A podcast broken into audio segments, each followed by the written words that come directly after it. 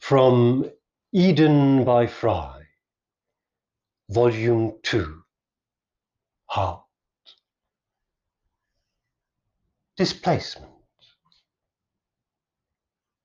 As I sit watching George sip his mojito, slowly, deliberately, the memories of the past and the memories of the future congeal to form a slush into which my brain slowly dissolves. I feel it already trickling out of my ear, the right one, as my head is somewhat rightward inclined. I was, I was beautiful. I never once thought so then, and I most certainly don't think me so now. But looking at myself then, I cannot escape this devastating realization I was really beautiful. My best friend in London, Michael, once asked, when looking at a picture of me from my teens, how did this, he points at the picture, turn into this? He gestures at me. Between me and George lie three decades of the unknown. Must it, though? Must it be so unknown? If I'd known then what I know now, would I not have avoided so many mistakes? Would these regrets, three or four only maybe, but two or three of them profound, not simply have turned into gorgeous memories of ever fulfilling, wistfully relivable ecstasy, unaided? Soon, I want to say to my young self, You'll meet, quite by chance, a boy who is so roundly adorable, so sunny, so sweet, so entirely lovely, that you'll feel in a trance for six days around him. He will call you on your answer phone and say, Hello, it's Stefan here. I'm a friend of so and so who's a friend of Beatrice. She said I could give you a call and maybe stay with you for a few days in London. Once you live in London, George, you will have friends and friends of friends, and of course, family and friends of family come to visit. You will not want for guests. On this particular occasion, though, you may not be so keen. You may only just have arrived in your first flat share and not know the others too well, but in particular also your best friend from school, Peggy, may be staying with you for six weeks as it happens. How you ever got that past your still new flatmates, whom you don't really know yet, will be beyond you once you get to the stage where you are me. But be that as it may, you will think and Peggy will agree, and you both will be pretty much of a mind that the last thing you need, or even want for that matter, is some strange boy who happens to be the friend of really, in all seriousness, an ex girlfriend of yours to come and spoil your quality time together for you. You've never been one to say no, though, so you say yes. But you don't want to change your plans, and your plans for the night he arrives are to go to the theatre with Peggy. And so you say to him, just ring the buzzer. There'll be somebody around to let you in while we're out. You can sleep on the sofa. Make yourself at home. So you go out with your best friend from your school days, Peggy, and you have a lovely time. And then you get back home and on the sofa, there is this unbearably cute little face, tucked into sleeping bag, happy as peaches in dreamland. And you know you're already in love. And you both look at him in unabashed wonder, and you decide to let him sleep. And when you all wake up in the morning, you all feel like you've always been friends. And from then on, you do practically everything together. You go out together, you drink together, you dance together and at one point, and you don't quite know how, probably because Peggy happens to be at school, she is, after all, here to learn English, you find yourselves sitting next to each other on your slim single bed, and he's wearing his funky skin tight jeans and no top, And you are wearing whatever it is you are wearing at the time, probably black. And you will nearly, but not quite, put your hand on his thigh or his hand and you bask in his presence.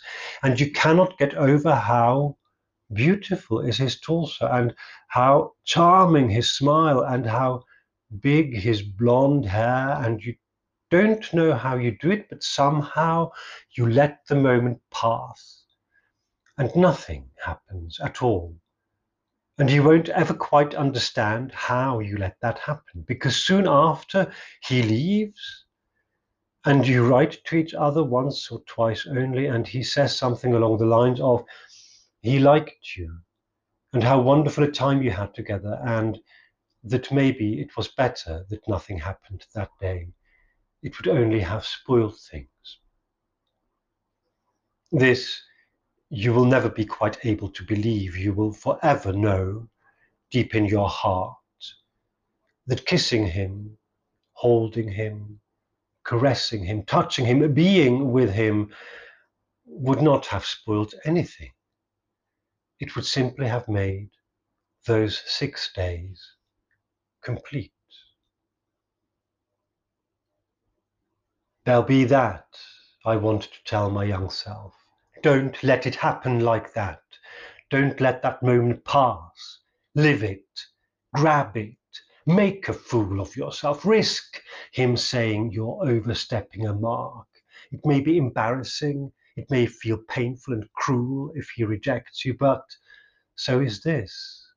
So is knowing you didn't seize that day, that half day even. So is knowing you lived one afternoon less than you could have, as it turns out, should have done. One afternoon,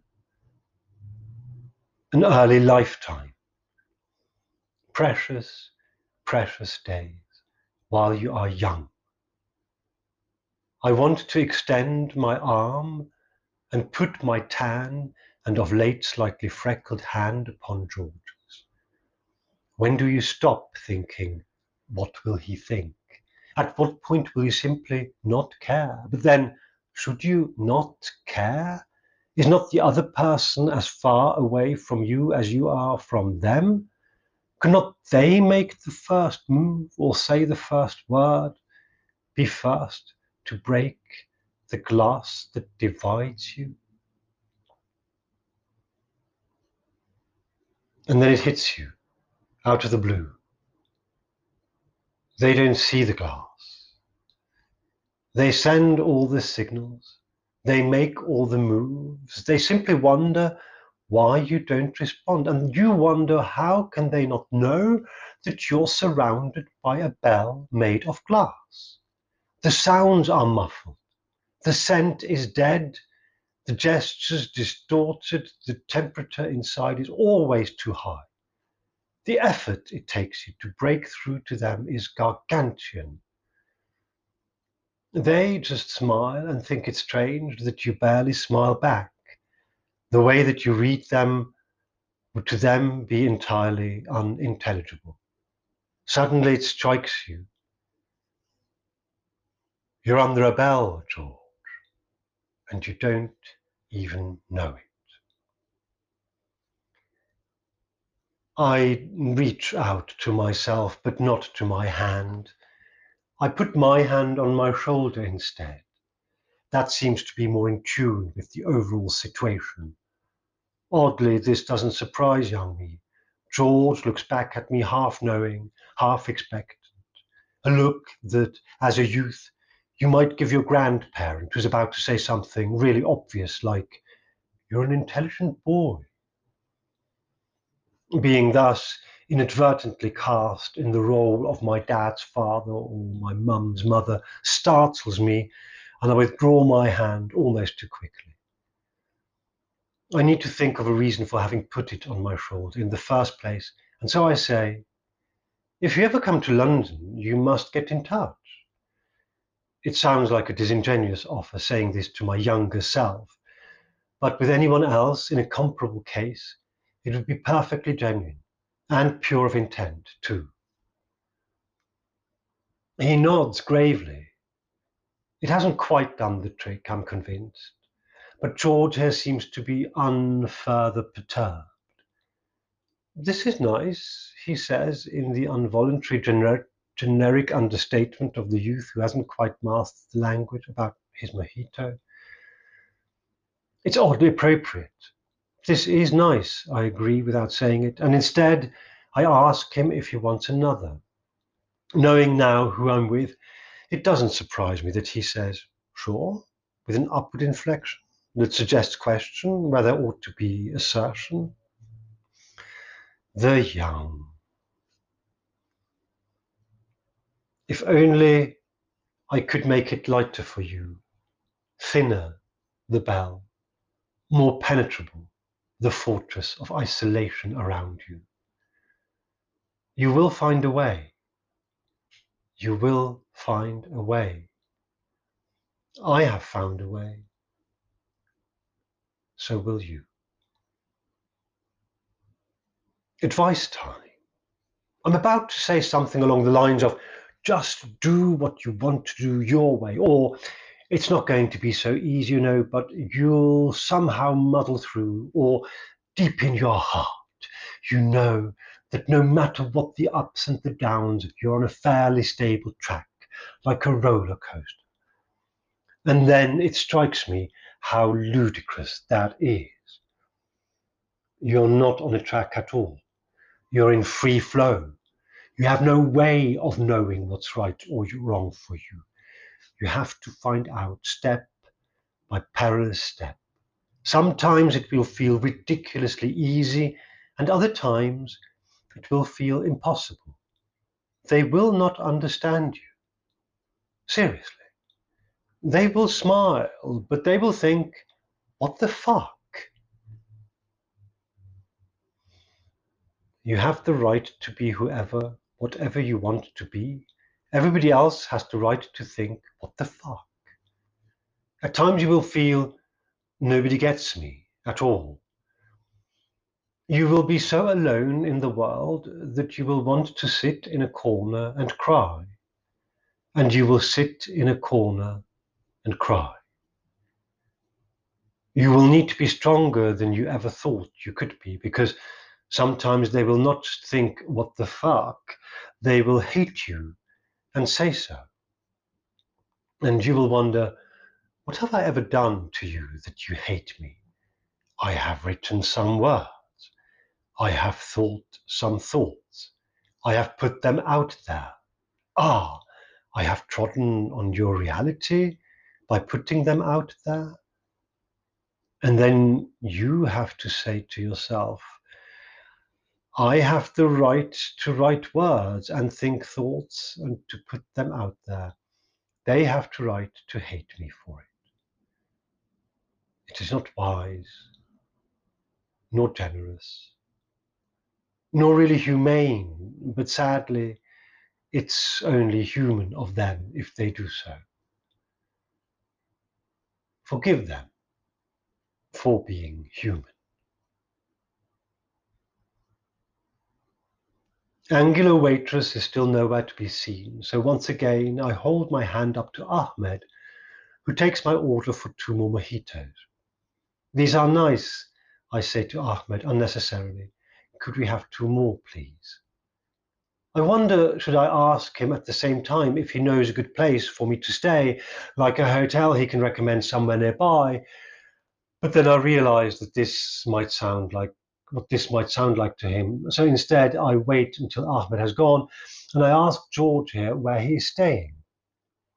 Round the corner at a hostel.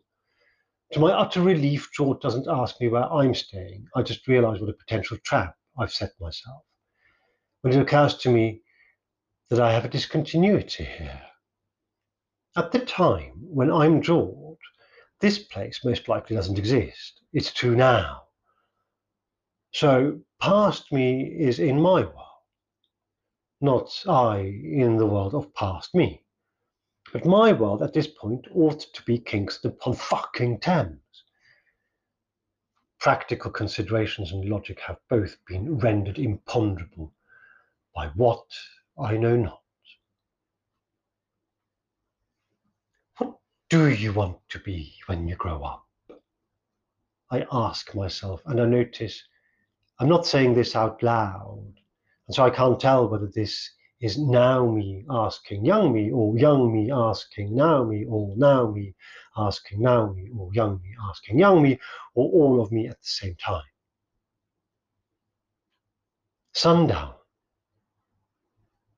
I shall wait until sundown. I shall hold out as long as George here holds out. I will, I will just stay with me until sundown.